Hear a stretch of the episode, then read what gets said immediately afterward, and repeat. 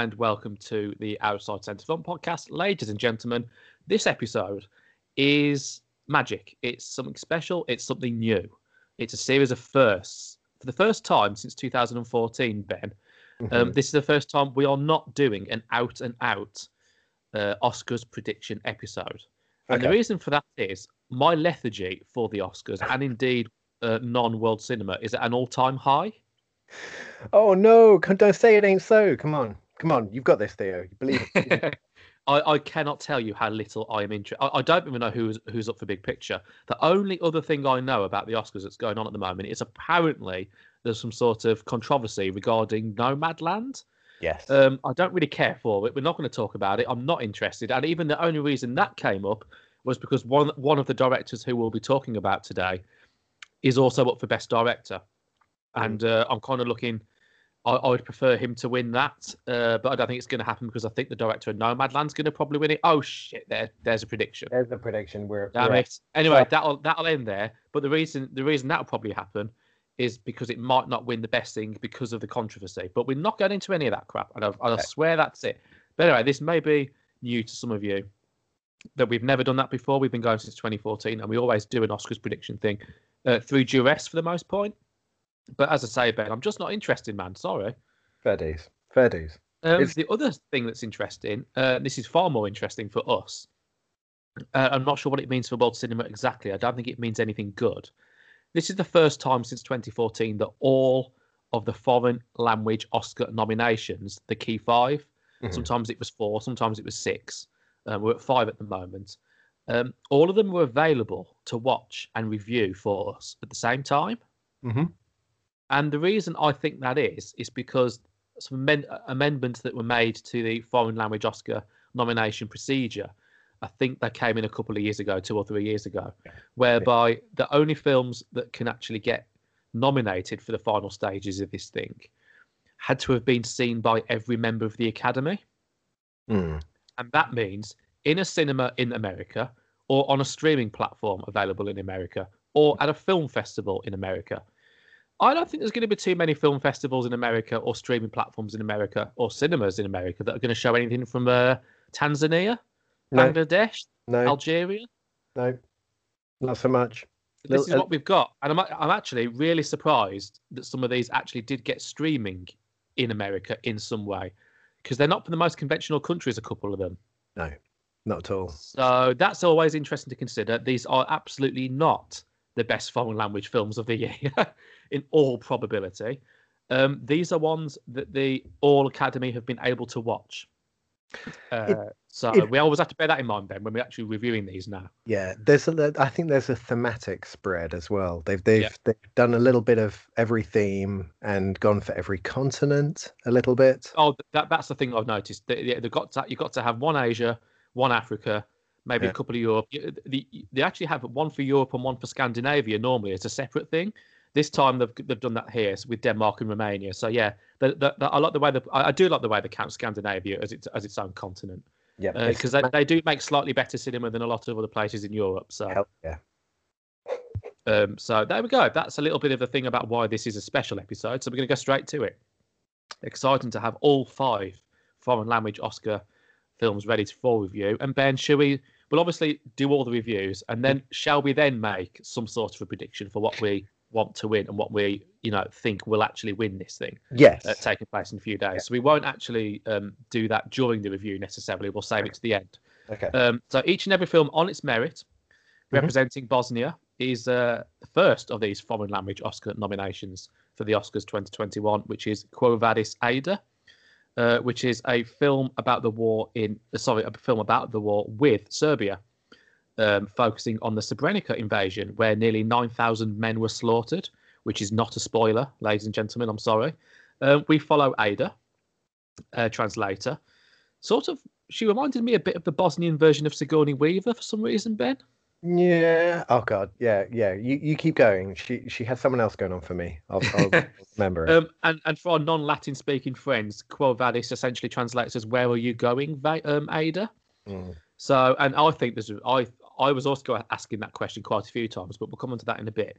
So anyway, we're following translate and a translator in a camp uh, called Ida Ada, Uh, she works for the UN essentially, and, and the, she's there to look after and translate for thousands that have fled Srebrenica and are essentially being held in a warehouse. Um, negotiations take place with the Serbian military uh, between the Bosnia and Serbia, obviously, uh, with the aim of securing safe passage for all the refugees, which again is not a spoiler. It doesn't quite happen that way. Um, Ada Ida has a couple of sons and a husband in the same warehouse as all the other refugees. So she tries to break the rules to get them to safety. Um, that's pretty much it, I reckon, Ben. For me, uh, once again, and again, I hate reviewing these kind of films. Mm-hmm. We are in Liborio territory here. This movie, for me, doesn't do anything outstandingly well, nor Right. does it do anything outstandingly badly. Mm, Um, and there's really not a lot else I can add to this review, to be honest with you. It's a passable war film, I suppose. Um, on the, I, I will defend it in the sense that I actually think it's going to be really difficult to get blown away by war uh, by uh, war films now. Yeah. Um, even more so foreign language Oscar nominated ones, as they, you know, they all ultimately tread a very similar path. Uh, and for particularly for this category, for this set of awards, it's impossible for a you know an original war film to be nominated. Really, it just doesn't happen. Um, if, if it does ever happen, that's that's in the English language for the main film category, and even then, most of those films tread very similar war paths. So, uh, hmm.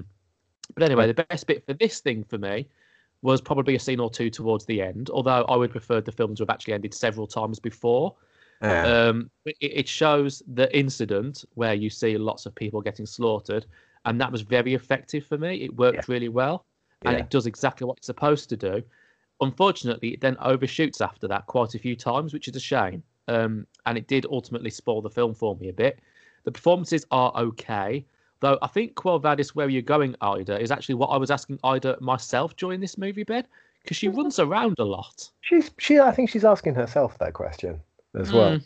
But like she, she was running around before it was necessary to run around. You know, she just t- just happened to run around a lot, which I thought was a bit weird. Which is where the Sigourney Weaver thing came in. Really, I thought, oh, okay, you're running around a lot. That's fine. It's, going to come to me. It's going to come to me. It's going to be one of those two in the morning things. I'll go say, yeah, that's who she looks like. Um, I would say if you're absolutely hankering to watch a world cinema war film, first of all, why are you listening to us?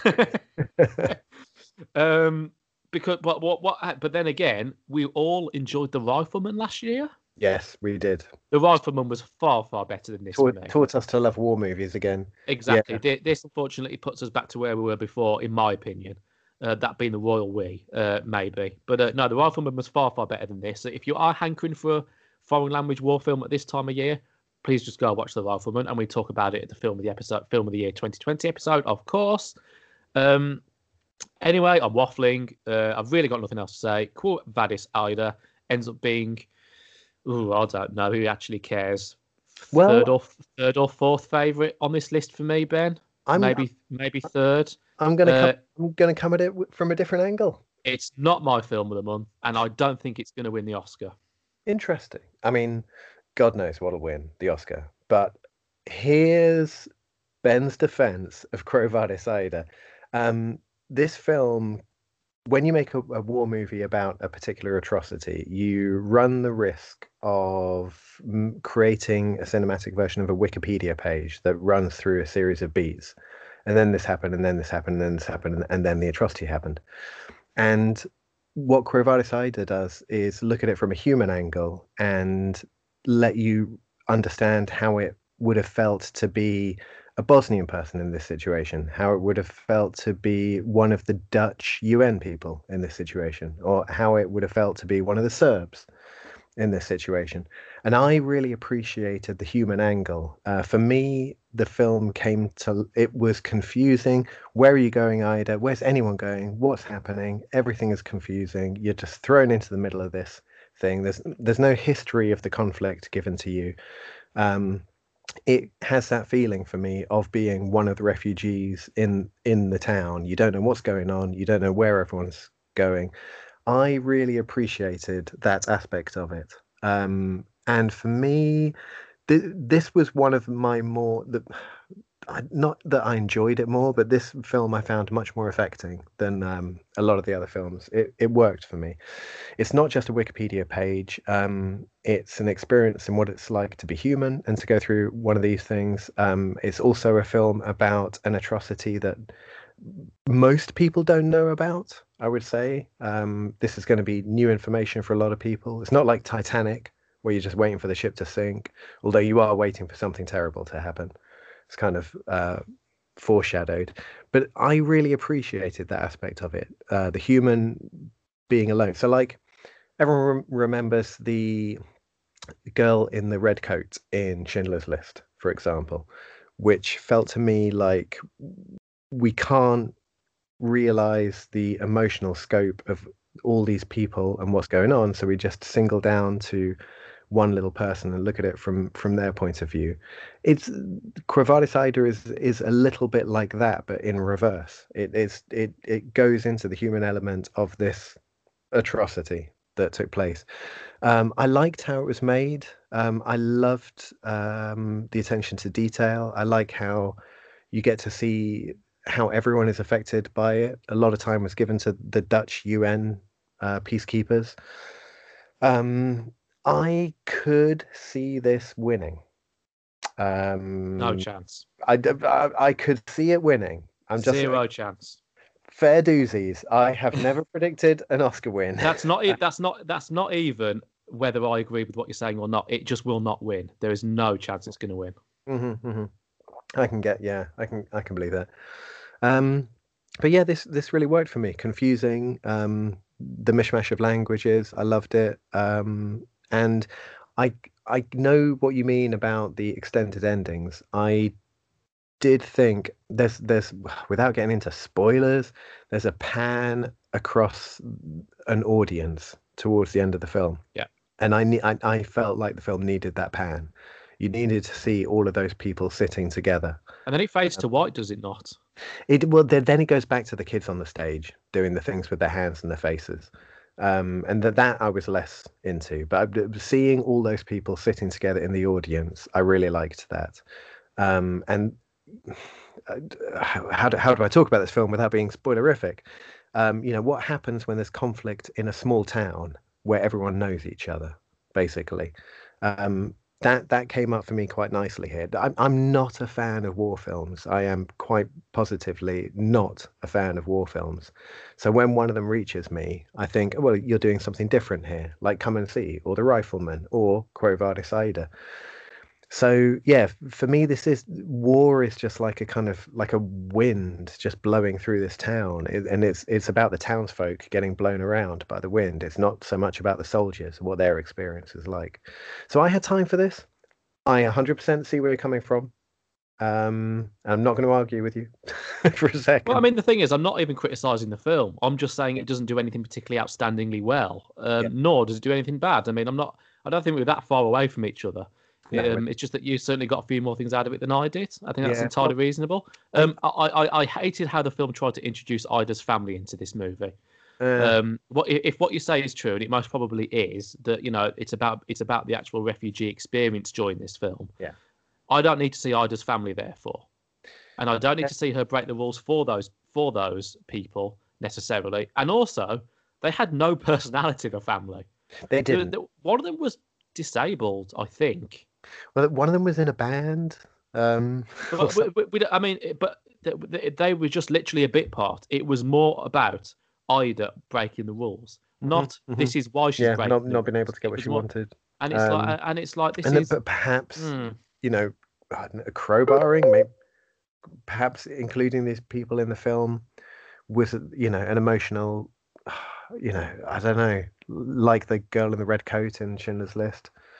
I but actually, I actually wish the film was hundred percent what you were on about because for me, it did slip into other war films quite too easily. That's the problem. And actually, yeah. you mentioned the town. The film is hardly in the town. Mm-hmm. The film is squarely at the refugee centre, and actually, it would have been nice for them to go to the town a little bit more, just to see the actual aftermath of. Well, hang on, here, here are the Serbs or yes. the Yugoslavs, as they were back then. Um, yes. You know what what is actually happening there. Instead, yeah. it was Aida running to her family back and forth, and it's like mm, not I'm not into it. Yeah. I'm not against it, but I'm not into it. I, you know, uh, and, and they do go to the town later on, as you say. Um, Yeah. I, I, look, we- I mean, I, I just wanted something slightly different. Right. that, that's fine. Uh, it, it, it is not the worst on this list. It has not made me want to top myself. It has not made. It is not one of the f- ones for me where I literally wish I was somewhere else on planet Earth right now. Then, Yeah. then you know, watching this movie, it's fine. Um, but for that reason and how fine it is, Yeah. it ain't going to win the Oscar, man. Yeah, I, I, yeah, I, I lit, uh, even ones that are worse than this have got a bit more oomph to them. Even the, even if the oomph is bad, it stands Yeah. out more. Therefore, it's going to catch the attention of certain individuals. I think. I think if it did win, and I'm not saying it will, but if it did win, I think it, it wins for the for for the story that it's Correct. revealing. The same as every other war film, I would suggest. True, true, true, true. But, true, but in, that, true. in that sense, like you're, you're you're paying tribute to people that are no longer with us, which is what every war film is essentially. Yeah. Um, Yep. mm. But I mean, I don't know. Are there any war films in the main Oscar list this year? oh god, I, I think the rest of the Oscars is just Bad Boys for Life in every ca- category. Well, that's it then. They, I mean, maybe have a chance after all. Hmm. Hmm. Anyway, you have the honour of the uh, representing Tunisia film, Ben. Would you like to tell us about the man who sold his skin, please? By all means, yeah, Tunisian film that does not take place in Tunisia. Um, I actually didn't know that. Uh, that doesn't surprise me somehow, but yeah, okay. I would have liked to see Tunisia, but hey, hey. So, written and directed by, I'm, I'm going to brutalize this name here, Kau- Kaouther Ben Hania. Um, this is a film about a Syrian refugee. Well, he's not a refugee to start with. This is a film about a man living in Syria who accidentally commits a crime on a train one day and then ends up having to flee Syria. He runs off to nearby Lebanon um, and gets a job in a like, like the meat industry, some kind of like throwing chickens into a box or something. Mhm. Um, a job that very much kind of echoes his existence at the time. When he gets, he doesn't have enough money or food, so he gets into this thing of going to art galleries and eating the food at art galleries, which I, I quite enjoyed. Um, goes to said art gallery, um, and is discovered by an artist who decides he wants to um, use this man as uh, uh, um, an artwork. He wants to tattoo a visa onto his back, turning this human being who doesn't have any um, freedom of movement into an a commodity, an ob- object that can be moved from one city to another. Um, and then the guy gets to go to Belgium, which is where the love of his life is living uh, with another man who he hates. The man who sold his skin is a fascinating idea. Um, and it takes place in a number of interesting locations. It features an absolutely bonkers cast. And the entire, well, not the entire cast, actually, I will take that back. A lot of the cast are acting with all of their muscles. There is a great deal of enunciation in this film and gesturing and a lot of eyebrows. There's a great stuff. deal of something. I wasn't going to say enunciation personally, but there you a go. great deal of enunciation. Um, you've also got Monica Bellucci turning up out of nowhere. Like, where, where have you been? All What these is she doing? what are you doing in this movie? Um, and so essentially, this film is about our main guy trying to get together with the love of his life, who is now with someone else. Um, he is a man without a country, and then he is a commodity, and then he is struggling to become a free man again. Once he becomes an art, an artwork, um, a, a Syrian group speaks out against him and against the the cheapening of the Syrian experience. There's a lot of ideas going on here. Um, and now, Theo, I don't talk about script writing and story that much on this podcast. You like your lighting first and foremost. I like my lighting, and this film has some good lighting moments and also some very odd lighting moments as well. uh, really, really peculiar choices. But the this feels to me like a film where the story was written out and everyone just went along and did it, regardless of whether or not things make sense. Yep. Um, key to this is the Man, fact. this by the way, this is diplomacy 101. I need. I, I, I, I'm trying to learn. I'm trying to learn how to do it properly because what's coming next is not going to be diplomatic. So carry on. I'm enjoying it. key to this is the central character who should be really, really sympathetic.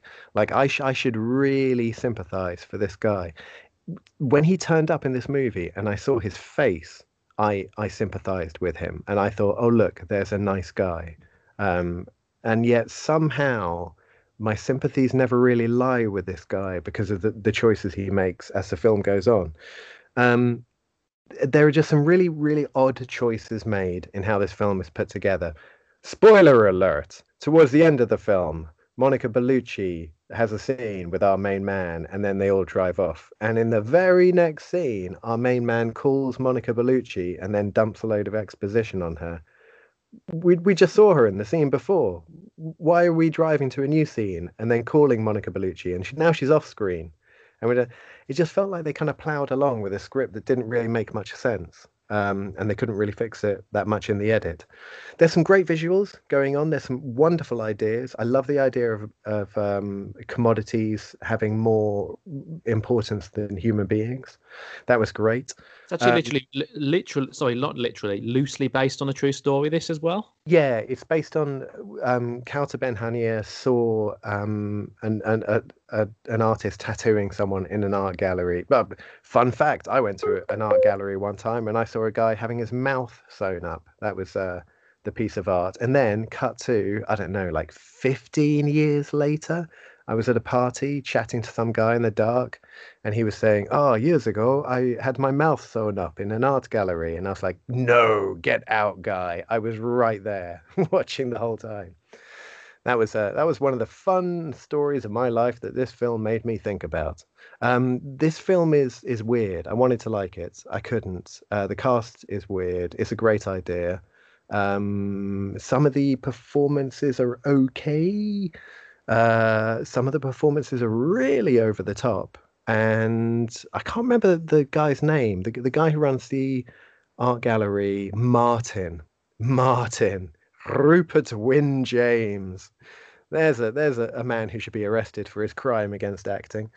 I, I am I don't want to name and shame, but He's got a nice name though. Give him that. dude, dude, get He out. sounds like an actor, even though he doesn't look or act like one. Just Rupert Wynne James. I'm adding him to the Clive Owen list of people who just Good move. what are you being paid for? Good move. Um, so yes, I, like I really like the ideas here. Um, I, some of the, some of the bits look great. Um, yeah, uh, enjoy wise, it I enjoyed it less and less as it went on. Whereas Quo Vadis Aida, I enjoyed it more and more as it went on, and then it hit a point where I was like, mm, now I'm kind of out of it. So yeah, that's my diplomacy rules review of the man who sold his skin. Theo, I bet you love this one. Well, I mean, I also want to go, want to love every single film that I watch. Uh, unfortunately, when the worst film in the podcast history shows itself, then I cannot enjoy it. There's nothing to like about this film whatsoever. Uh, Nothing. But we love Monica Bellucci, right? It's dated. It's formulaic.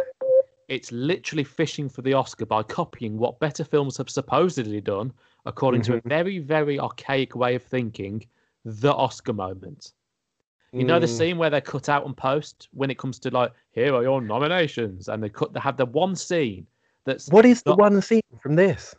when he jumps off the stage and he and he pretends to blow himself up with a pair of Ah, headphones. ah, yeah, yeah, yeah, yeah, yeah. and I then really- everything's and then everything slows down and it's full of rich white people in suits all running to classical music outside of the of the auditorium or wherever they are concert hall yeah, yeah.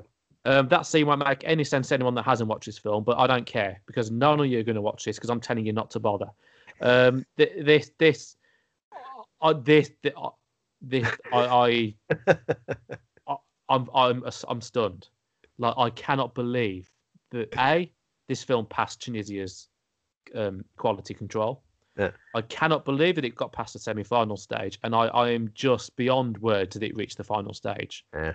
Like we can just randomly throw dots at a flag on the on a map, and that country's film will be better than this, and it wouldn't have reached this stage of the foreign language Oscar nomination process. Yeah. It is just unbelievable to me. Yeah, Like but there is, there, I mean, the competition is. the performances. You've said it all, but actually, you were nowhere near harsh enough. Like every character is performed atrociously, hmm barring maybe one person, and that's the godforsaken lead character, his wife. Yeah, yeah, yeah, yeah. She's she is gold dust in this film. She's gold dust because she's adequate. She is fine. She is normal. Literally, everybody else, as you've h- hinted that half of them were, that's not enough for me. All of them were overplayed. They were embarrassing caricatures of of things. yeah. These people don't exist in real life. They don't. They, they really, really don't. Not in this way. Well, Um, the, also the problem is, is this film is trying to show high class world. Here are the rich people. Here are the best people. And when you get like the you get like the the D class Antonio Banderas to play your your famous artist, you you the the rich thing doesn't come across, and it- everything starts feeling cheap. the lead character's cheap. yeah. I forgot his name. Don't care what it is. Yahya one the- Mahayni. He's one of the most risible characters I've seen in a film for a hell of a long time. His arrogance. Yeah. You were you were spot on about him about just not being him not being sympathetic towards him and not liking him. He's arrogant, that's why. He's cocky. He signs himself away to this ridiculous project. He gets paid well for it. Yep. And then suddenly has a crisis of confidence. Yeah. Yeah. Yeah. Like it- it- uh, and, and, and, and you think, well, else. okay, everyone makes mistakes. Watch this film. A, that's the mistake. And B, you will see that as you very well said, there's no rhyme or reason to anything in this movie. No. It just happens because they wanted it to happen. Yeah. They didn't think about how it flows, how it works, how it, how how how all the characters interact. None of that matters. Um, two things I want to finish with for now. First of all, this is made by an experienced hand, and I am amazed at that. The, a lot. I, I I cannot. She's banned from the podcast, by the way. I th- I think she just needed to spend a. I think that it, it- maybe the production schedule was quite hectic, and she just went okay, cut, print, uh, and didn't really speak to the actors much. I don't know. Maybe it was all about just getting it done. We've That's only the got first. The first thing to repeat: Caratha Ben Hania is banned from this podcast. I'm not doing any more of her movies. They, what this has done for Tunisian cinema, in fact, wider. Let, let's focus on the bigger issues. What has this done for African cinema? Mm, mm. Air conditioner, ladies and gentlemen. What Yeah. did that do for African cinema? What has it done for African cinema? This, please. Th- Mm. This has sent African cinema back to the doldrums, and I mean that sincerely. Not not not even just North Africa, the whole continent. These movies have no place in society, none whatsoever. That's the first thing. Second thing, if this wins a foreign language Oscar, we will never ever do any foreign language Oscar nominations on this podcast ever there's again. no, there's no way this is going to win. Surely. I listen. If if the grand if La Grande Bellezza can beat the Hunt, anything is possible. Yeah, that's true. Anything can happen. That being said, holy smokes, this must not win. And, uh, and and if it wins, I don't know what that what that is actually saying about anything. I don't know what it's saying about cinema. I don't know what the hook is that middle class white men will get out of this, which is what the Academy is Mm. because they're being attacked in this, despite the fact that, that, that even the Academy are far, far better people than any of the people in this movie. Yeah, I mean, I, oh my god, oh my god, I'm, I'm, I can't get over it. I can't get over it. uh, these things happen.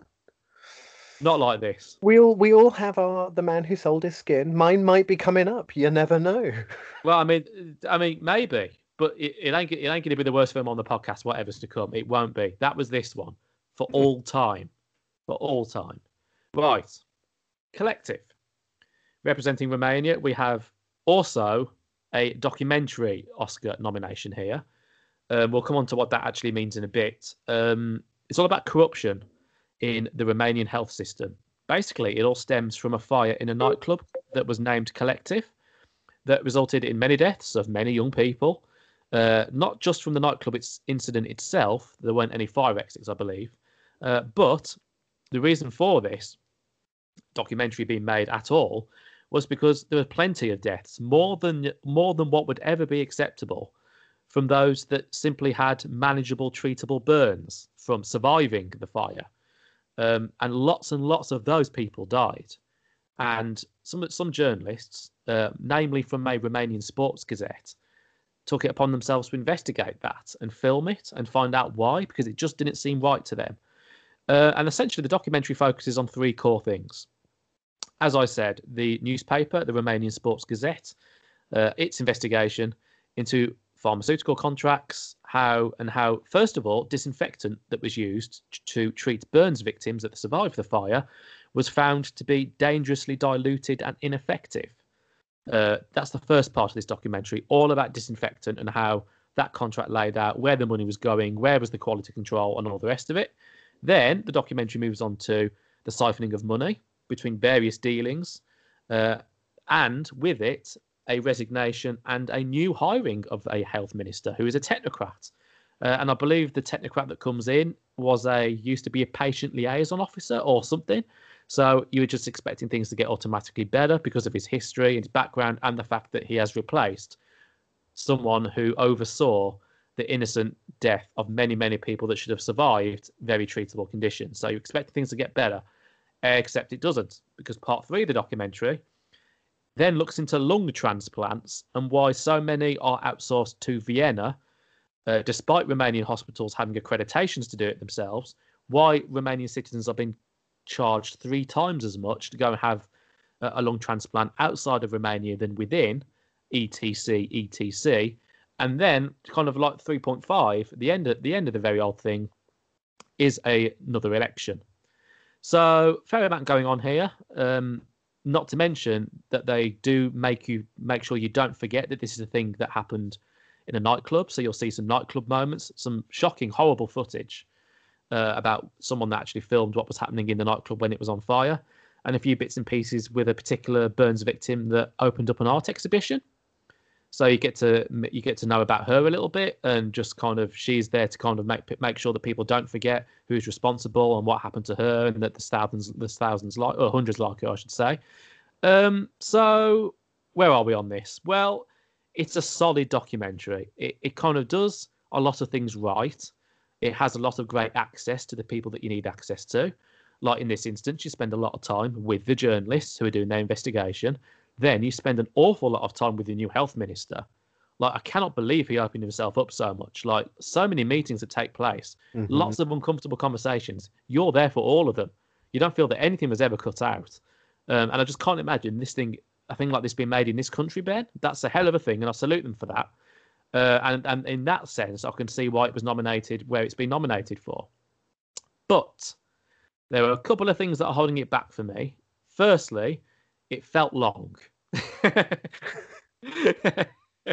yes. Now, that might not be a surprise, but uh, it's a Romanian 1 hour 45 documentary about disinfectant, siphoning money, and lung transplants. That's a long time for that subject, mm-hmm. various subjects. So I felt my own interest starting to wane during this documentary, Ben. Mm. Honestly, mm-hmm. that is a problem. Secondly, uh, I suppose that was my first major problem with it. Secondly, I suppose you can even put them together. Everything I said is actually true. What I said happens in this documentary is what happens. There's not a lot of deviation. And when I say that it talks about disinfectant, boy, does it talk about disinfectant. Yeah. When I say that it talks about lung transplants, there is a very fine and precise detail about those lung transplants, and you hear every single word of it. Every meeting, every kind of agenda item, all the rest of it gets discussed. These are not entertaining subjects, Benjamin Woodybis. not, not my name, some, but fine. Some Continue. might say some might say they are hard work. Yeah. Some might say it's a slog. Yeah. Well, those people would be absolutely fine to uh, to say that. It was a slog for me, Ben.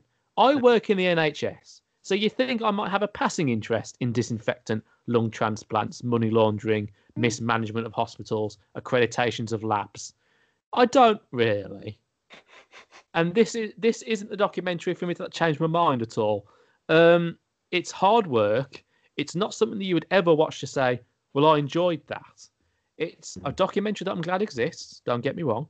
Mm. It's incredibly important for Romania. I have absolutely no doubt about that. I'm pleased that it for them as a nation of filmmakers that I like that they've had some success with this. As I say, it's up for documentary as well as uh, world cinema, uh, foreign language entry. Uh, I can't see it wing both. that would be ridiculous. Maybe it could win the documentary thing purely because of how much good access it's got and for the fact that it's, you know, re- revealing some truths that have stayed hidden and all the rest of it. But I don't can't I can't speak for any of the other documentaries that have been nominated, so I don't know what else is going on in there. I don't know if any of them are good. Uh, I suspect there may well be some sort of uh, anti-racism thing in a documentary that maybe that is so on point, so on point that surely they'll just give it to that if there is one. But I don't know. Uh, so therefore, I'm I'm judging this film based on the other ones that I've watched in this list, and I don't think it should win a foreign language Oscar then. Um, mostly because I don't know if the the Academy are willing to back something that attacks Big Pharma.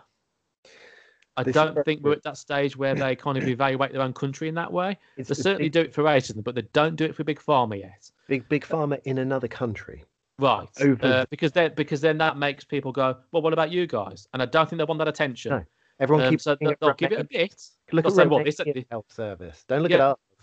Well, exactly. Look at us. We don't have all this. Look at how brilliant we are. Um, That's where we're at with the Americans on this. Uh, for how I sit them see them going with this.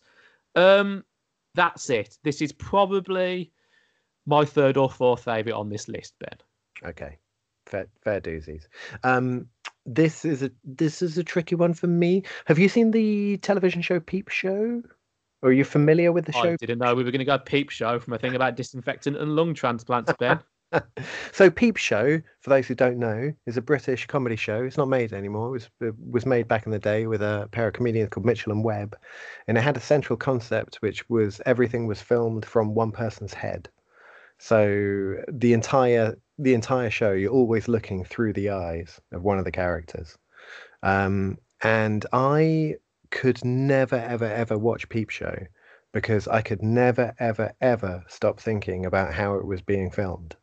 Um, you're supposed to have this kind of verisimilitude of people looking at each other, talking, but you know that it's actually just David Mitchell standing there talking into a camera, and then they're having to turn it around and have whatever his name Webb is talking into a camera too. And I could never, ever, ever stop thinking about how this film was made, uh, the access they had, and the fact that in a one hour, 49 minute documentary where a camera is in a lot of important rooms, at no point in this entire film does anyone ever look at the camera or ever register that there is someone recording what's going on. And that, that never, ever, ever, ever left my mind. While I was and, none, and none of the characters ever talk to the camera either. Never- it- it's like the amount, of doc- the amount of documentaries where someone will say, "Oh, and this is and this is what I recall happening." No, Yep. or just like or just even a glance even No. as as the eyes pan across the room they don't even settle on the camera for a second um the whole thing feels like uh, a, a tv show it feels like the bridge or something. Um it does not feel like a documentary. That's not to say that this isn't a documentary. It is. Um but this is a wikipedia page documentary. This is exactly what Quo- Vadis aida wasn't for me. So I, I was very much bouncing collective and Quo Vadis Aida off each other um, because I gained no deeper knowledge of the human condition from this movie. It was very, very, very, very, very, very long, and then it stopped. And I, I think I would rather watch The Man Who Sold His Skin 500 times than watch this one again. I, I had a lighthouse response to this movie. Um, I have no more good words to say about it. Well, it's better than that. Uh, that is a fact. uh, what, what this made me think. I mean, I, I I don't get distracted with other nonsense when I'm watching a film. I just watch the film. But Mhm. this did make me think. Journalists in movies. Yeah. Yeah. And how important it is that that casting directors put actors that we like for journalists. yeah, That is so essential. I didn't even realize it until watching this. Like, I mean, Rachel McAdams, Michael Keaton, uh, Tom Hanks. Yep. Um, I mean, hundreds, obviously hundreds, but those those are recent ones that have been at the forefront of this particular ceremony. For example, uh, Spotlight, uh, that Tom Hanks uh, journalism movie he did. I can't remember which one it was. Now there's some sort of I don't know. He does a lot. Anyway, anyway, so so everyone likes those actors, I think, pretty much. Everyone likes Michael Keaton. Everyone likes Tom Hanks. People quite like Rachel McAdams. Um, and because you like them, you actually kind of like the journalists. Yeah. Real journalists are not pleasant people, Ben. No, they're not. And I say that with no irony whatsoever. Being a qualified one myself, the truth is important, no doubt, but you need engaging people to sell it to you. I really did not like the journalists in this no, movie. and they're doing a good thing. They're, they're, They are they're- doing a magnificent, beautiful risk, and and and, and minor spoiler, it doesn't end badly for anybody, but things take a little bit of a sinister turn towards the end for the journalists. Yeah. Yeah. And you you don't want it to happen to e- to them, to anybody, whatever. But equally, I don't like the journalists in this movie. I mean, the, the, there's they're- this, they're real people. Um, and you- that's the problem. Yeah. Are you, are you supposed to like real people? Um, you're, But you're- in, in the sense that like, it's almost, it's almost as if, well, I certainly don't like the health minister because he's a bad person. He's got lots of bad legislation. He doesn't care about the citizens of Romania. So Mm. therefore, I am automatically should be loving the journalists that are trying to hold these people to account. I don't. Yeah. It, it- yeah. No, I, I, I agree. Um, Is a problem. It's a problem. But the, the, thing is, out of the, the f- these five films, I've been speaking to other human beings in the world about the uh, foreign language Oscar noms. People love this film. Um, it's a big, it's a it's a real goddamn big hit. Um, Yep. and I I'm not sure why. I'm not a documentary guy. I'm really not. Um, I, I I feel that a lot of documentaries teach us nothing more about who we are. They get locked into um, just being a Wikipedia page. They they narrow in on one particular thing. Um, others would argue, Ben, that's the point. What are you talking about? But uh, I I I want cinema to to remind me about being a human being and to look at the human experience. Um, and I I didn't get that at all from this. I I felt completely locked out from anyone's life in this film. I, I, I gained no deeper understanding of anybody in this film at all. Are you are you seeking the human experience, or are you seeking a human experience that you can agree with? I'm seeking the human experience. So even if even if I get one that I don't necessarily agree with, um, Because I think this film is pretty much spot on about the human experience. We're all treated like absolute garbage by health ministers, and that's it. Uh, Okay. That's pretty much, you know, Okay. uh, the, the the the level of that depends on how good the actual health service is. We're mm, slightly, we are quote unquote slightly better in the UK for that. I mean that therefore, was therefore, you can survive burns, and it's Yeah. fine. We're not that Yeah. bad, and our disinfectant isn't diluted. That's fine. But uh, oh, day to day basis, I'm hearing all sorts of different things about bad treatment, Yep. patient liaison committees being Yep. called to this place, that place. that was the other thing about this film. It felt like the Academy have picked it so we can go, oh look at how bad things are over there. Look at Like, well, I mean, yeah, we just meant we mentioned that. Like that, that's why I don't think it will win because then people, the spotlight will be like, okay, so that's Romania. What about you, America? You don't even have a fucking public healthcare system. so it's like, so yeah, that's why it won't win. I wonder if therefore they'll give it the sneaky little quiet, go away, you've won the documentary, go away thing. yes. I'll give you that Oscar. The foreign language one's a bit more high profile, so hmm, maybe. Or is it? Maybe it's not. Hmm, that's that's an interesting one. Uh, which one is held in more contempt? Uh, actually, no. It's definitely the foreign language one that's held in more contempt because they'll. If there is any race-related documentary this year, it will win. So uh, that's a fact. I don't even know if there is. Again, I don't particularly care. It's fine. Um, so anyway, I think that's that covers that one. I think. Are we going to China now? Well, Hong Kong, if you please. Um, Oh, the, bet- the nomination, Sorry. the nomination from Hong Kong, Better Days, please. Yeah, so um, Better Days is a remake of Twilight. Uh, wait, no, sorry, I, I got my notes wrong. So Better Days is uh, a film about in the systemic bullying in the Hong Kong school system. Um, and it's an odd one.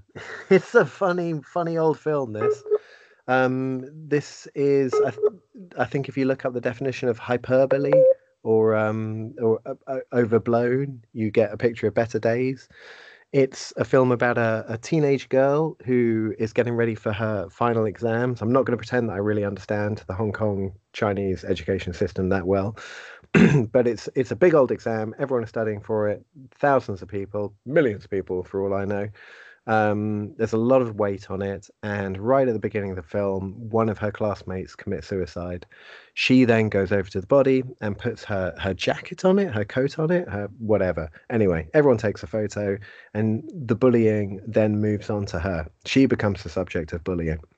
Um, it's relentless and it's very unpleasant. It's very overdone. Everything in this film is like a music video. It's very flashy. Um, there's a remarkable number of cuts in this film. It's like a kind of a Eunice Auckland film or something. And then she falls in with a street punk. Um, and then this film becomes a kind of a weird will they, won't they romance between an academic wannabe poor girl and a street punk who then protects her from the bullies. Um, this film, if you thought Collective was long, you got to see Better Days because this film is long and it feels it. Um, and it feels like four different movies as it goes on. Um, I did not hate it. It was okay. I was entertained. I thought it was very overdone uh, very very overblown. Um, like I said, I also was very surprised by the lack of faith in institutions as this film goes on. So uh, she reports the crime to the police. The police investigates. They don't really do anything. She, the school, don't really do anything. And one of the kind of sub themes of this film seems to be about buck passing. Where, where do you do in a bullying situation? Because you go to the school, the school are just going to blame the te- the the teachers or the headmaster. You go to the teachers, headmaster, they're just going to blame the parents. You go to the parents, and they're just going to say, "Well, I work all the time, so I never see this kid." Um, and this film has no faith in institutions and instead gives you a kind of a weird romance where taking things into your own hands is the only thing you can do, which I thought wasn't a very kind of like, it didn't seem in keeping with the, the kind of Chinese policy of the, the state looking after everyone until it got to the end. And then everything suddenly made sense as you get this kind of like five minute monologue about all the um, amendments that the Chinese government have made uh, to stamp out bullying in a film that tells you that institutions don't have your back for two hours fifteen minutes. Um, it's it's Twilight, but about bullying. Um, it was okay. It's well shot. Um, it's got some good music. It's got some some music that I thought was stolen from another film at one point, but I can't I can't back that up with facts. Um, yeah, it was it was okay. I've seen better films. Really? Not for me. It's my film of the month. No way! Oh yes, I, I agree that I don't hate it, but I, I disagree on everything else you've said. I love this movie. Every Ah. it was an exquisitely made film, exquisitely made film, and the, it, to use a sporting analogy, bearing in mind with what's happened with the European Super League. Don't worry about it, non-football fans. You've missed nothing, uh, but the rest of us, you have missed quite a lot. But anyway, this is a major, major upset.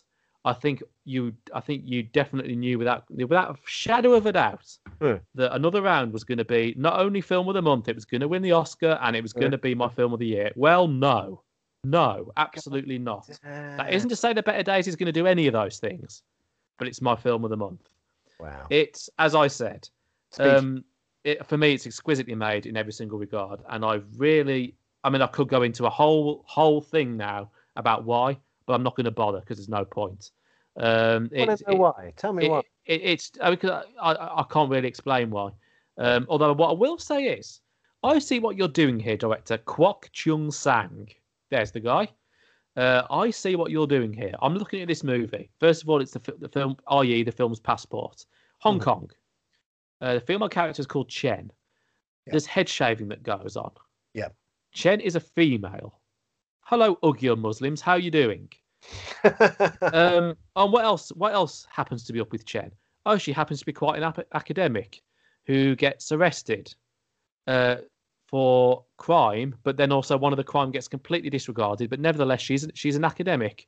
Hi, I see what you're doing there. Right, got you going. I've got you all day long, Kwok Chung Sang. Go about your business and try not to get arrested yourself because what you've basically done here is attack the Chinese for absolutely everything going for them, and I love it. I absolutely loved it. They deserve it, and it's all true particularly the head shaving and the Uyghur Muslim thing, is actually yeah. really fucking disgusting. And this movie captures it in a really, really, really interesting and nice way. So thank you for that, d- director. I look forward to your next movie. The pace of it is interesting to me. The beginning of it, the beginning of it's very, very dizzying.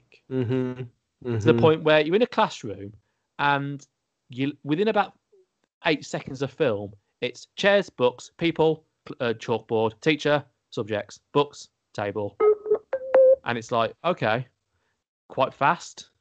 Mm-hmm. And that's very clearly influenced by Chinese movies for me as well. I mean, hey, of course it is because it's it's you know Hong Kong and China, um, influenced by Yakuza, most certainly from Japan as well, uh, but also Chinese martial arts. I think like the quickness of it all. Uh, yeah. Uh, but again, this this is a very Chinese influenced film, as you'd expect it would be. Um, it, I mean, there's again, I'm not going to really waste too much time on it. I just really, really love the film.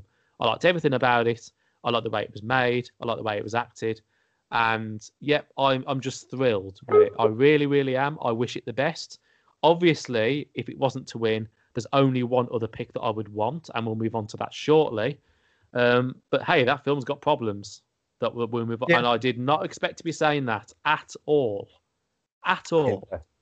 Interesting. Um, but this film has problems too. Better Days, yes. of course it does. That all the films this week have significant enough problems for me to think that actually quite possibly none of them are going to win Film of the Year for me this year, depending on how the rest of the year goes.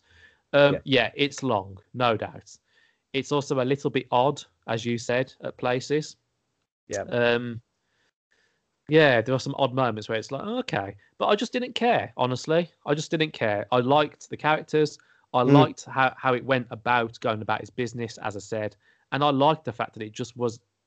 I mean, I, I'm even amazed it got out because it is so anti-Chinese. It's very anti-Chinese, and I did that. How was, how is he still alive exactly? Not, but because of that four-minute little monologue at the end where he talks about the the changes the government have introduced. Mm. But uh, I, I, there's also a lot of nice, fun scenes. I, I mean, yeah. the school's where it's at. Let's be fair. The school's where it's at. It's really interesting. It's good.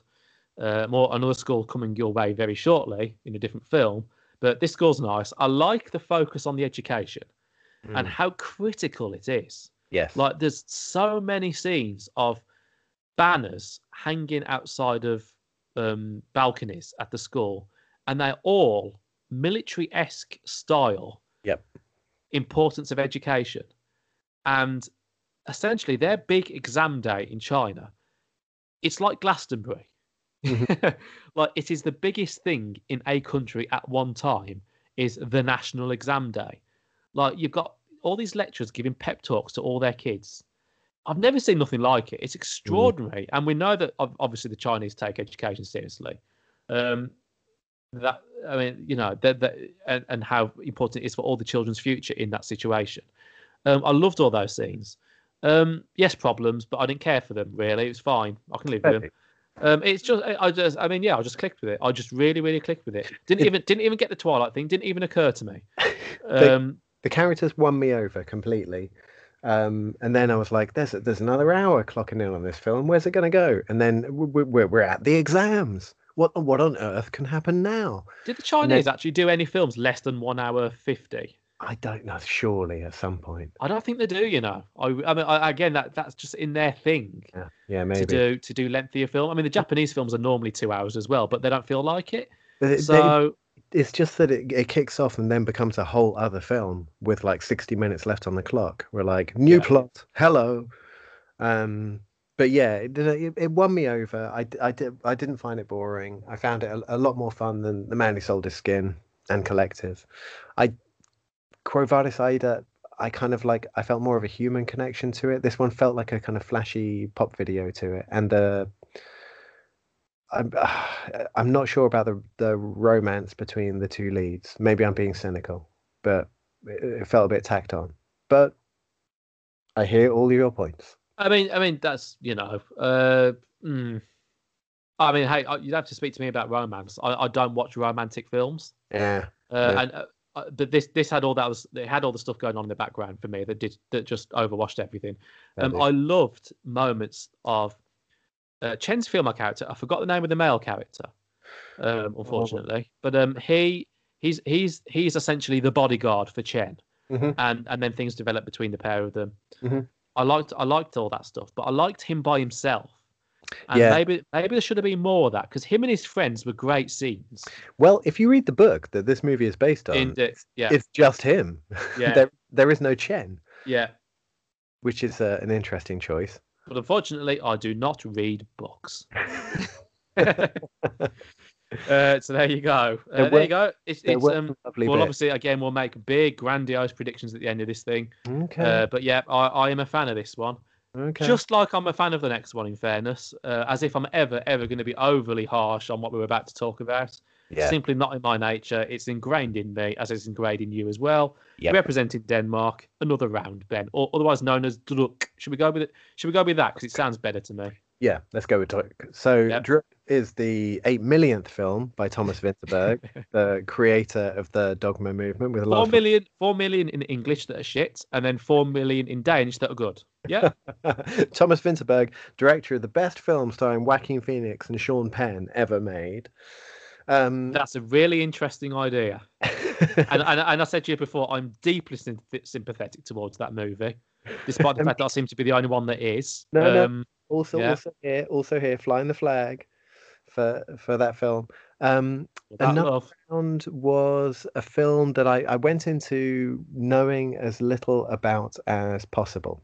Yeah. But um, I, I I knew that it was I knew that it was called Another Round or or Druk. Um, I knew that it was filmed about drinking. I knew it was filmed that stars Mads Mikkelsen. Um, I had my expectations built up in my head about what that film might be.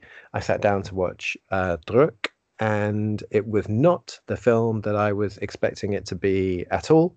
It was something very different.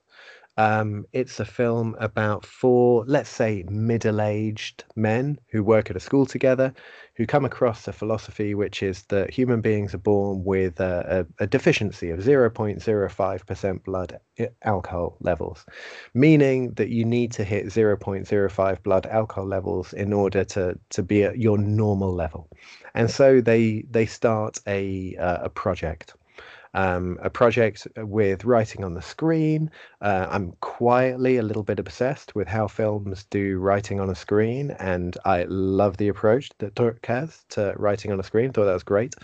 Um, so they go into it. Let's all carry out our lives at 0.05% alcohol levels, and they kind of start to fall in love with life again um this th- all of this idea starts from one of the central characters 40th birthday which is where mads mikkelsen has his first drink in a while.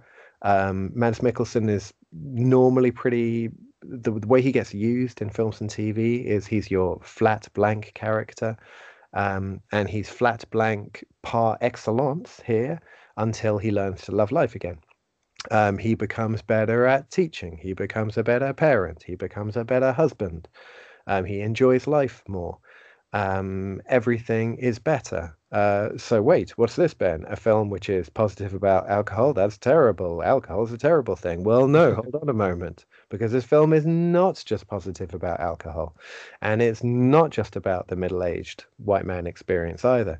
It also has a lovely parallel of the teenage drinking experience, where Denmark has a, a, a quite a record of teenage drinking. that's one, that's one, one way of putting it. one way of putting it. This film also shines a light on some of the negative aspects of alcohol and drinking as well.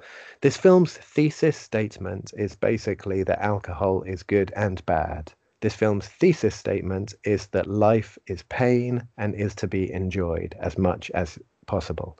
Um, I really, really enjoyed Druk. I thought it was just a hell of a thing. Not to say it didn't have its problems.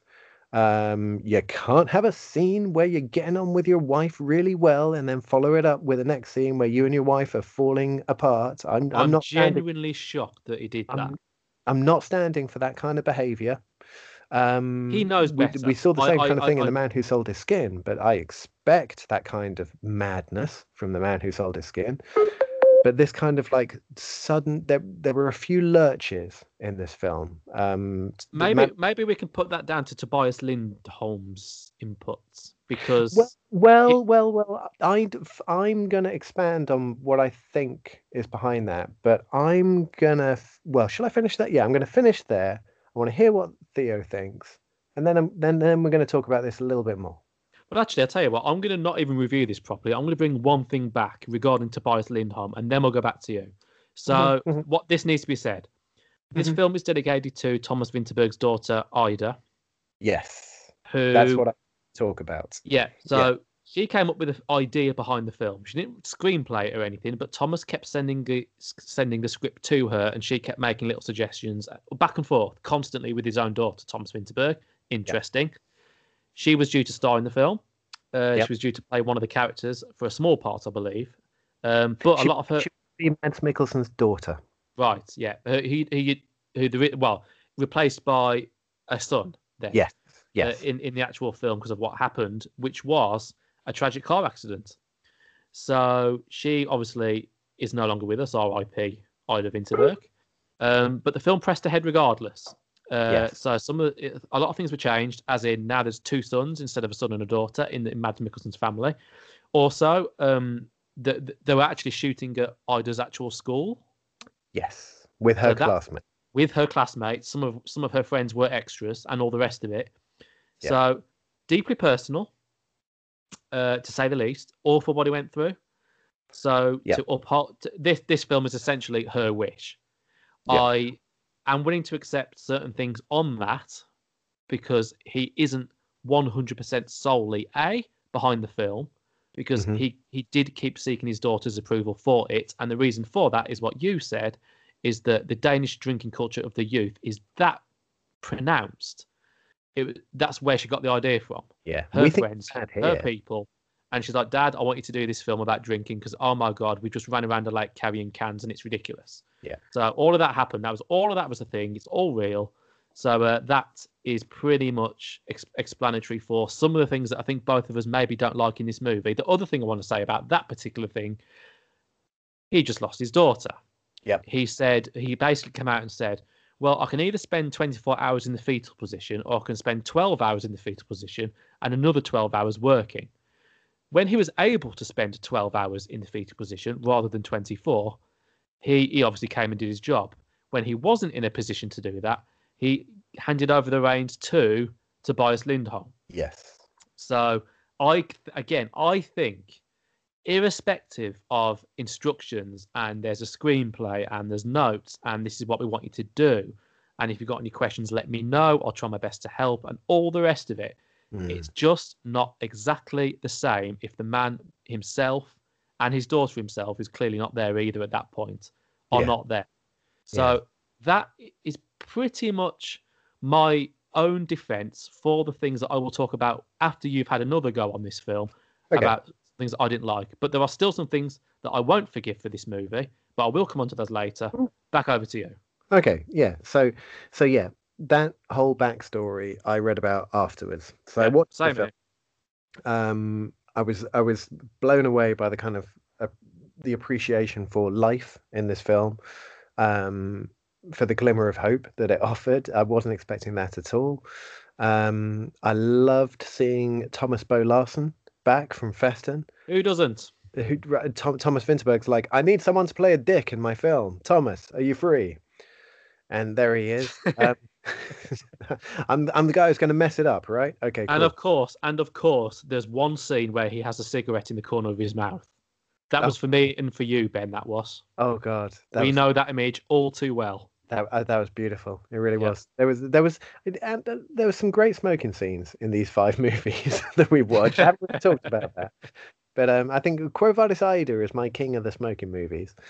Oh, we're Um, not gonna, we're not going to do top five smoking rankings of this of the year, are we? I just I just really appreciated the crushed filters that they did in Quo Was, was, was there any smoking in Pebbles? Um, yes, there's a lot of smoking in Pebbles. There was a lot of smoking in Stop Zemlia. There, there is a lot of smoking in Stop Zemlia. Pebbles, he's smoking. Is it Bindies the whole way through? Um, he's always looking for a light. Was was there any smoking in the first third of that Israeli film that we did? Oh hell yeah! Are you kidding? In the party, yeah, smoking all Ben, over. can I charge you with putting together a smoking rankings for Okay, 2021? Yes, yes. Let me. I'll go through these. I got this. Because I've I've already got props. I, I can't handle any more rankings. Fair dues, fair dues. I do. Quo Vadis Aida opened with some of the best cinema smoking I've seen for a long time, and I was kind of in from there. Um, uh, anyway, Druk, another round. Um, it was just a very kind of life affirming experience. I really enjoyed it. It's not what I thought it was going to be at all. Um, I don't know if it's going to win the Oscar because it is a film at heart about four white men who, four white privileged men who play around with a kind of a game that gets out of control. Um, even though that's not just what it's about, it's about drinking culture in the West. Something that occurred to me, I'm, I'm comparing all these films to each other.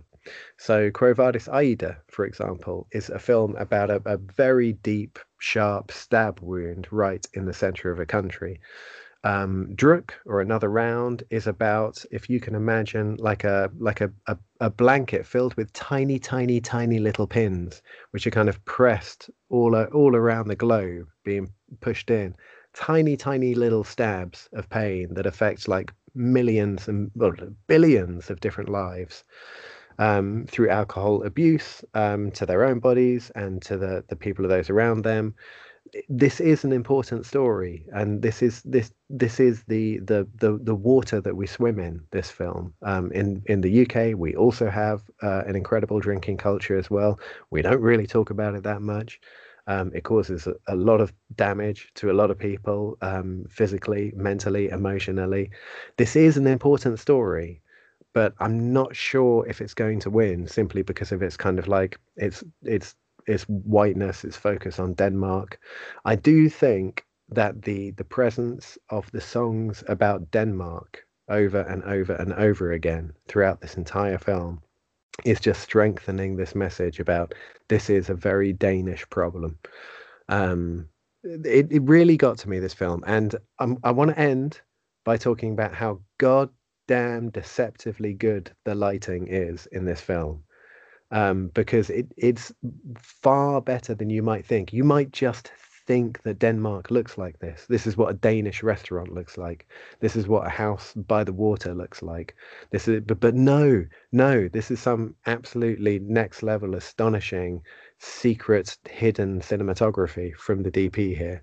Um, it's an exceptionally well lit film. Um, a few little fumbles the the relationship thing, the the very very very suddenness of Thomas Bo Larsen's descent into a problem. Yes. Um, yeah. 100%. It's. I mean, it, it had to be there. It had to be there.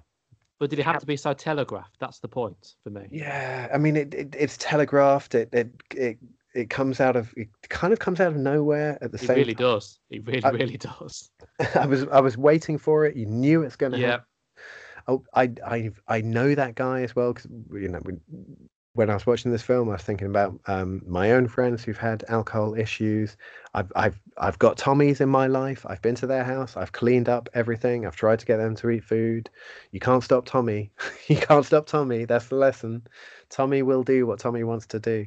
Yeah. Um, and this film is very clear-eyed in how it looks at drinking. Drinking and life are wonderful and painful um, that's a thesis statement. There are no easy answers.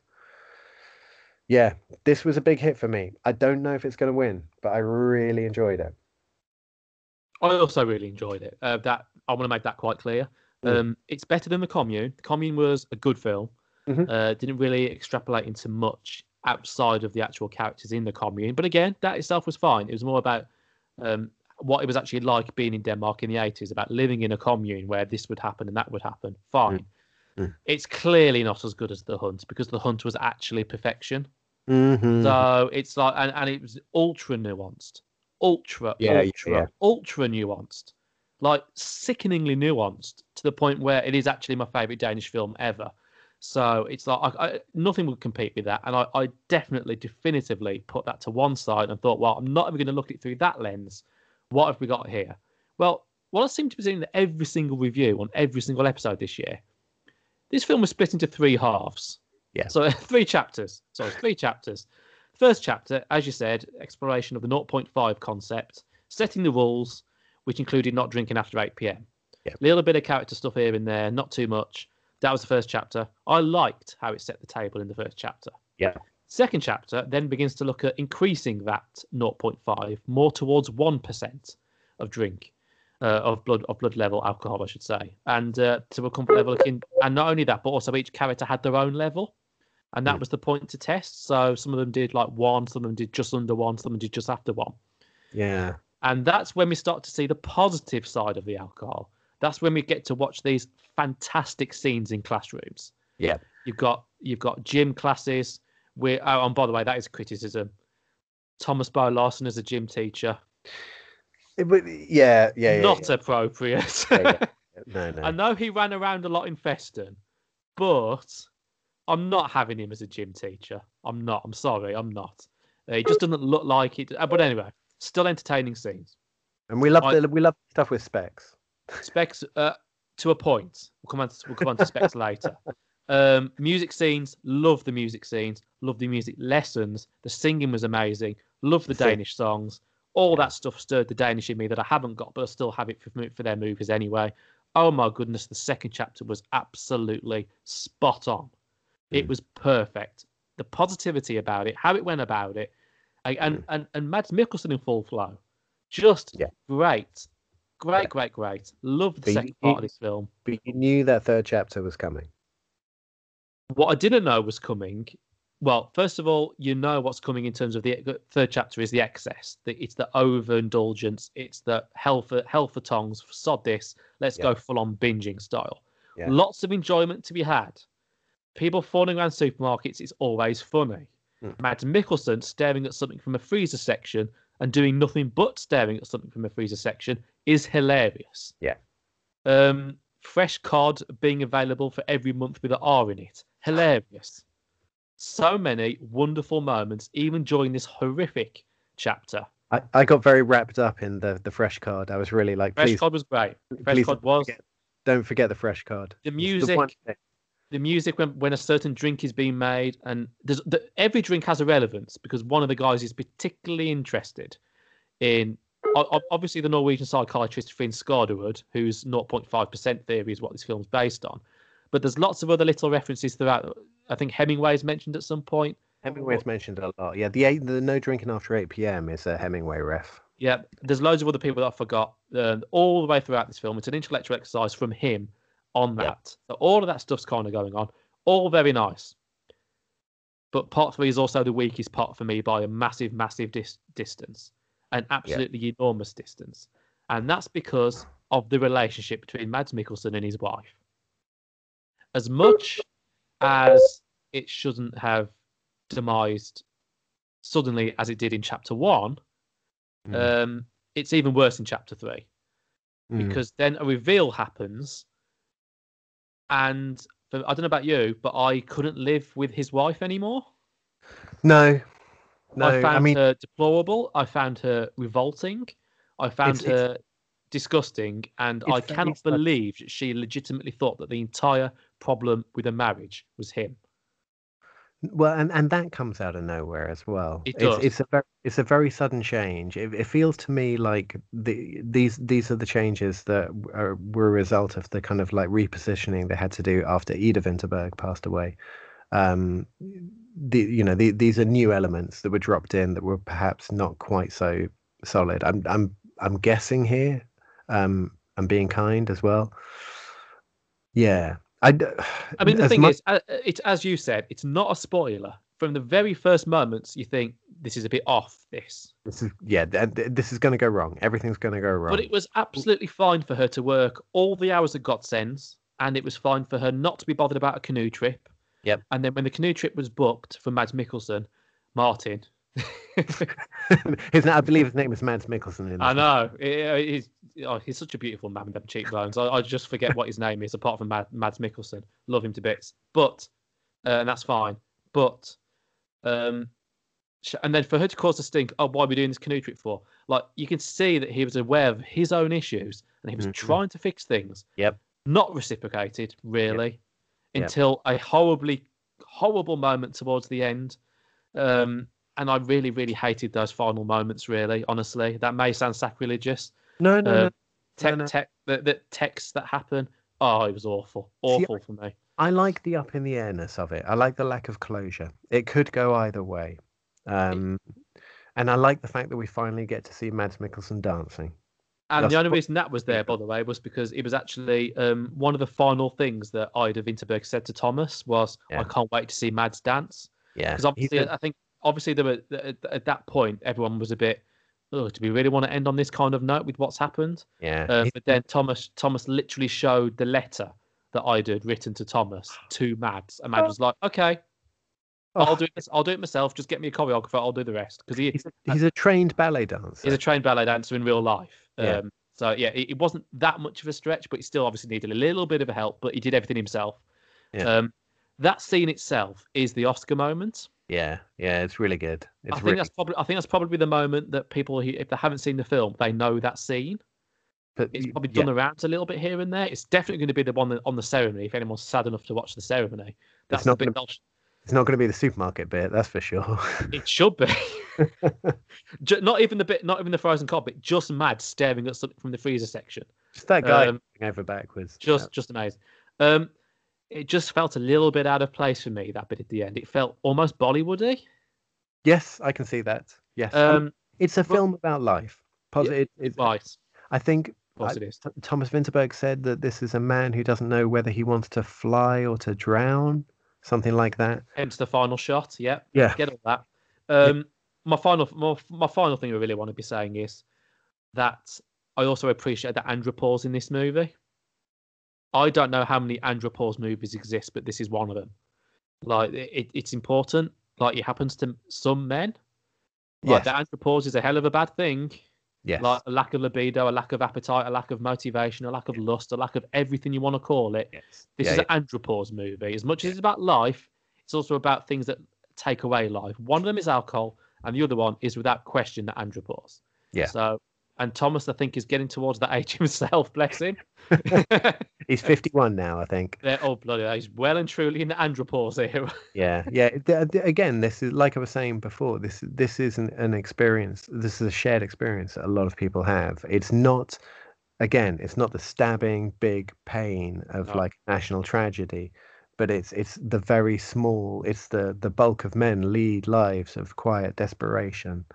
Um, it's an important story to shine a light on for a second. I'm not sure if 2021 is the year that it's going to be celebrated, but th- But- this So to that point, then, should we should we have a, a very brief chat before we end? on Yes. What we actually think. I mean, I think we made clear what we want to happen. My second pick for the Oscar, personal favourite, is this one. Clearly. okay. So Okay. therefore, if I don't get my better days victory, Yeah, I want this to win, and I can live with that. I To be, quite, to be quite frank, I can live with a war film winning as well. I I, I can't see it, but I can I can live with it. I, I I, can, you know. I'd be very surprised if Better Days won, just because of, I don't, I don't know, just because of how kind of like pumped up it is.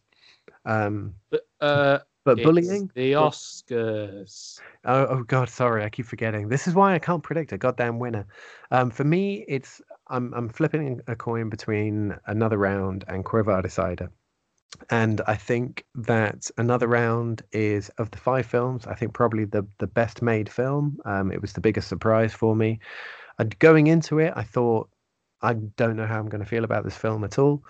Um, Quo Vadis Aida, I think, shines a light on uh, something which is very important. Um, it, school bullying is important, Ben. Um, the the health systems are important. Um, people selling their skin are important, not so much. Um, but I, but I, I feel like the Srebrenica story is an important story, um, and and just based on that and the human aspect of the film, for me, it's between another round and Quo Vadis. Tough calls. I wouldn't like to be the person opening the envelope on the night. Indeed, reading out the man who sold his skin.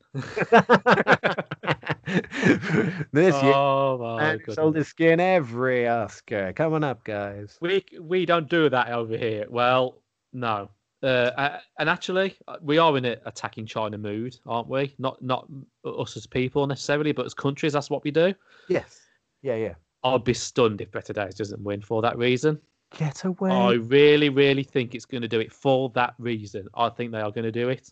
Sportsman's bet. I will give However, pound coin over the internet if you're the. however, Yeah. however, another round Yeah. could white middle class men give the win to a white middle class men film. It's happened before. Oh, uh, it happens every year in other categories, namely the main one, the acting male one, um, maybe the director one as well. But what about the fact that this has now got emotional connection to it as well? That's Yeah. in its favour. Yes. What The ba- about the fact we've just all come out of a lockdown where most people, including the Academy members, would have spent most of it drinking themselves? Yes, and then there's the story of the of, of the making of another round, which just adds. I know that you don't you don't look at the the, the circumstances behind a film's It production, means something. But it means something. And we, ha- we, can't, we cannot forget that Thomas is up for the director. Yeah. And it's extremely rare that anyone gets nominated for multiple things and they don't win something. Yeah. So Yeah, yeah. you either give it to him as a result of what what he's been through, and for him putting together for, for, him, for him putting together a finalist film through a traumatic moment or or Yeah. 78 million. You give it that to him, or you give it the film to him. One of them has to happen. yeah, Has to. Just Yeah. like with Collective. It's either going to be this, can't imagine it for a second, it will be. no, it's going to be that- this, or it's going to be the documentary. Otherwise, why would you bother? exactly. Yeah, and yeah. the clue and the clue would be, well, hang on a minute, it is a documentary, and we loved it so much it got nominated twice. Therefore, that would mean Collective is very clearly, in inverted commas, the best documentary this year. yeah. But do we love it more than films? And that's where it would lose considerable gap, I think, do between we, do, that we, and do we love it more than something heartfelt? something that teaches us what it's about to be alive and to lose people and to lose yourself. I don't know. I don't know. so. There's your predictions. as, as- as I don't know if any of that made sense. It, it seemed like it did to me. Um, I, I, I mean, yeah, I, I will go with Quo Vadis for Aida as my third favourite. So Okay. you're essentially looking at. Um, I mean, I dread that Better Days will not be your third favourite. So, um, I, I got to go. No, Better Days is my third favorite out of, right, out, out of this group. nice and easy for people. The winner will be either Better Days, Another Round, or Quo Vadis Aida. Yeah, yeah, yeah, yeah. I would, I would, I would. Never mind the bet. That's a fact. that is confirmed. Which one of those three? Well, obviously, Tom will tell in just a few days. Thank you, very- thank you very much, Mr. Ben, for your company. Oh, welcome. Always a pleasure. I'd love to say it was a huge pleasure, but a lot of these films sucked. One Oh. I got something out of all of them. It- Uh, it- yeah, yeah. I, it- I wish. it- I wish that very rarely happens. To be fair, but anyway, we're done. We're done with it. Normal service will thankfully resume, and that means me and Ben hopping onto a plane. excitement. and going to festivals again. So uh, we'll be back at the end of May to uh, revisit Cine Latino Toulouse. Oh yeah. Enjoy the Oscars if you care about them, and we'll speak to you then. Goodbye.